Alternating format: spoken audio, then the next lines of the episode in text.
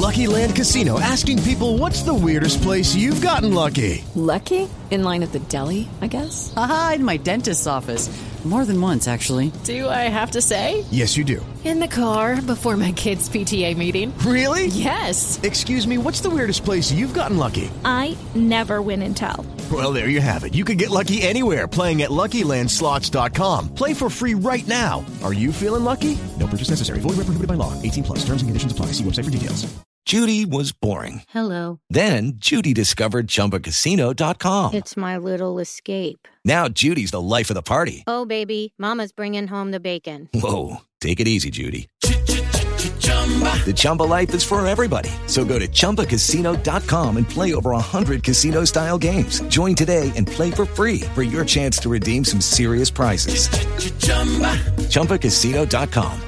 No purchase necessary. Void where prohibited by law. 18 plus terms and conditions apply. See website for details. But let me get Abrar Al-Heeti on the line and talk about some of the biggest stories in tech over the last seven days. Abrar, how you doing?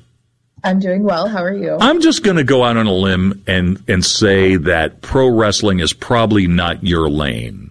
Is that correct? It is not my lane. You are correct. I do have a coworker who has tried for years to get me into WWE, and one time even hosted a pizza party during work hours to try to get me to watch. But um, that's as far as we've gotten. you know, I was watching Raw the other night with my wife, and she hadn't watched the wrestling in, in literally years. And it was for a, a research for an interview I did yesterday. And after not saying a word for 10 minutes, she turned to me and she goes, That's not real.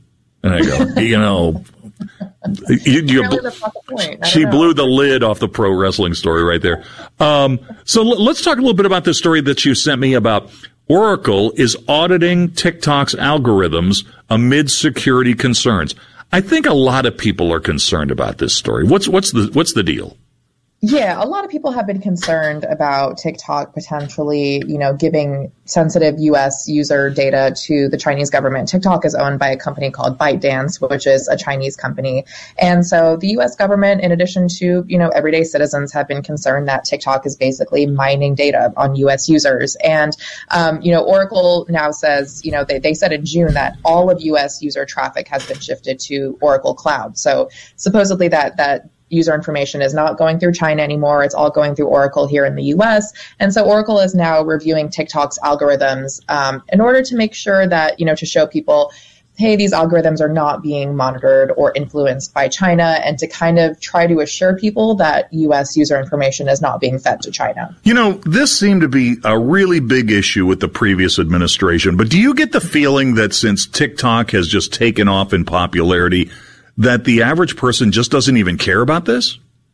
I do get that feeling, especially because, you know, I'm guilty of this. I love TikTok and yes, privacy concerns are really important, but it's you get so brainwashed by the fact that like these videos are addicting and it's the one thing that brings you joy in such a dark world. And you're like, okay, well, you know, maybe I'm willing to sacrifice some of my personal data to laugh a little, but it's awful. That's not the way we should be thinking. But I mean, it's it's kind of the reality. It's such a big app. It's uh, you know, it has 1 billion monthly active users. It's it's gotten too big to kind of curb and I know that, you know, under the Trump administration they tried to convince Apple and, and Google to take it out, out of their app stores, but users would be livid if that happened. I just kind of feel that, and I may be wrong about this, but there's a, sort of a helpless feeling that if you're even going to be on the internet and, and do anything in social media, if the big tech companies want your want their data, want your data, they're going to get it.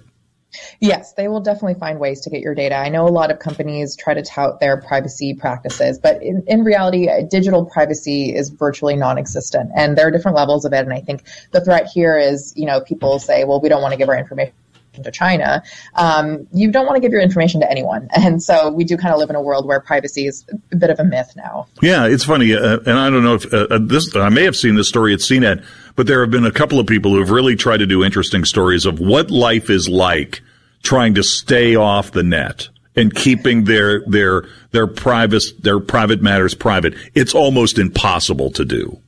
It's almost impossible to do. And when you sign up for these different platforms from Facebook to TikTok to whatever, I mean, you, these, these policies that you agree to, that the terms and conditions, you're giving, no one really reads those things and you're giving away a lot of that privacy. And if, if you want apps not to track you, it's a long process to go in, even with things like Google, you know, it's a long process to go in and disable all of those features to prevent them from tracking you.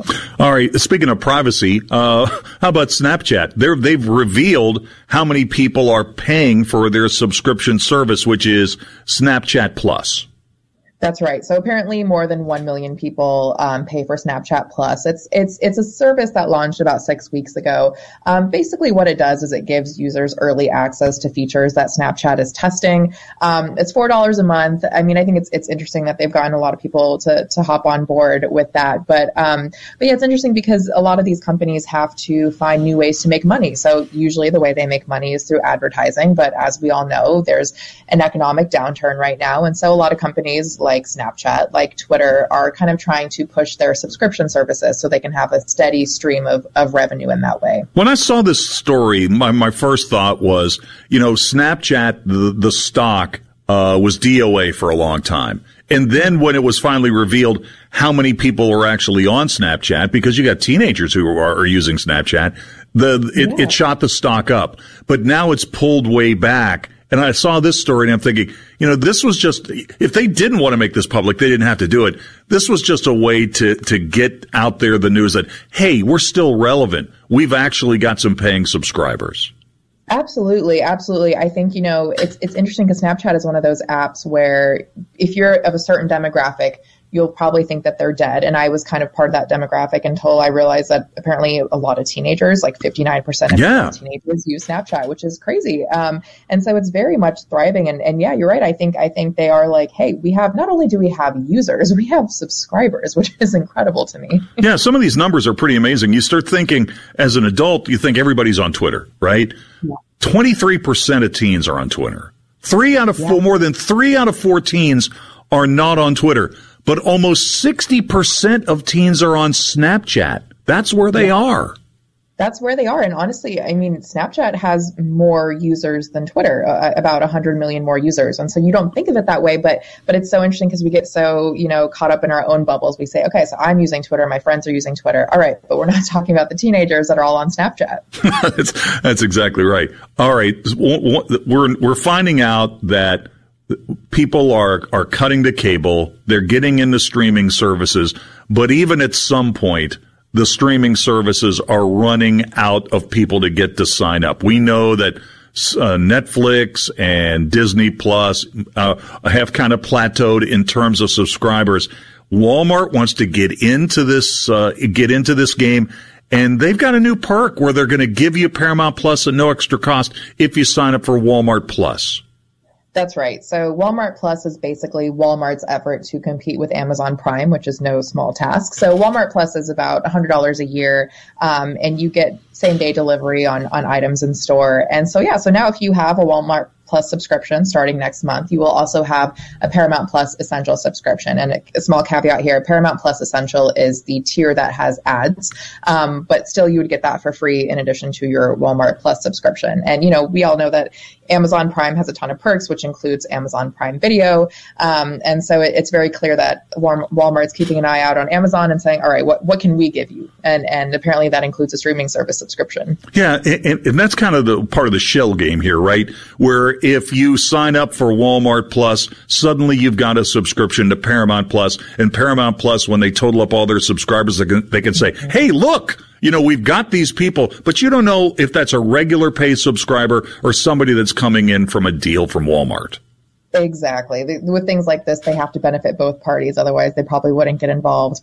Yeah. yeah. it's one of those it's one of those things yeah where paramount also would love to have more subscribers too one of the things i do like about this story though is you think about the cash burn that must be going on with amazon in terms of the programming they've got to uh, they've got to churn out for prime walmart is basically saying hey we'll deliver the toilet paper to you but we're not going to be making any tv shows we're going to let paramount plus do that for us i think it's a pretty good idea actually That's actually genius. You're right. It's it's like we're not going to do. We're just going to be you know the kind people that make it easy for you to access, but we do not have to get our hands dirty and, and spend all the money. Hey, finally, um, let's talk a little bit about American Airlines buying 20 supersonic aircraft.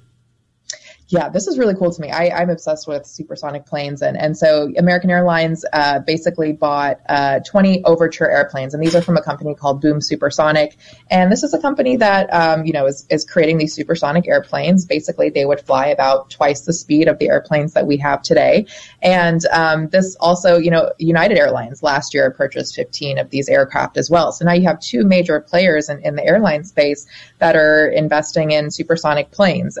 And the first of these Overture flights um, is planned to take off in 2029. We're not sure with which airline or in what capacity, but um, it's just really exciting because we haven't had commercial supersonic planes since the Concorde, uh, and it's been over 20 years since we've had that. So just imagine you could get from New York to London, and yeah, New York to London in about three and a half hours. Yeah, how about that? I mean, that's amazing. And uh, the the speed is a big part of the story, no doubt. Uh, but the other part of the story is these are carbon neutral planes. Yes, exactly. And that's something that a lot of airlines, even just with, with the planes that we have right now, are, are really working hard to be carbon neutral. So that's also a huge perk because the thing about the Concorde is it burned through a lot of fuel. So if you could have something that's carbon neutral and fast, then it's a win-win for sure. All right. Well, Abrar, thanks for coming on the show to talk about the biggest stories in tech over the last week. And thanks for the wrestling talk too. I appreciate that. My pleasure. Abrar Al-Heeti, uh, check her out at CNET. She comes on every Wednesday at the top of the four o'clock hour to talk about the biggest stories in tech. Coop, let's take a quick break. We're coming back with the entertainment report in just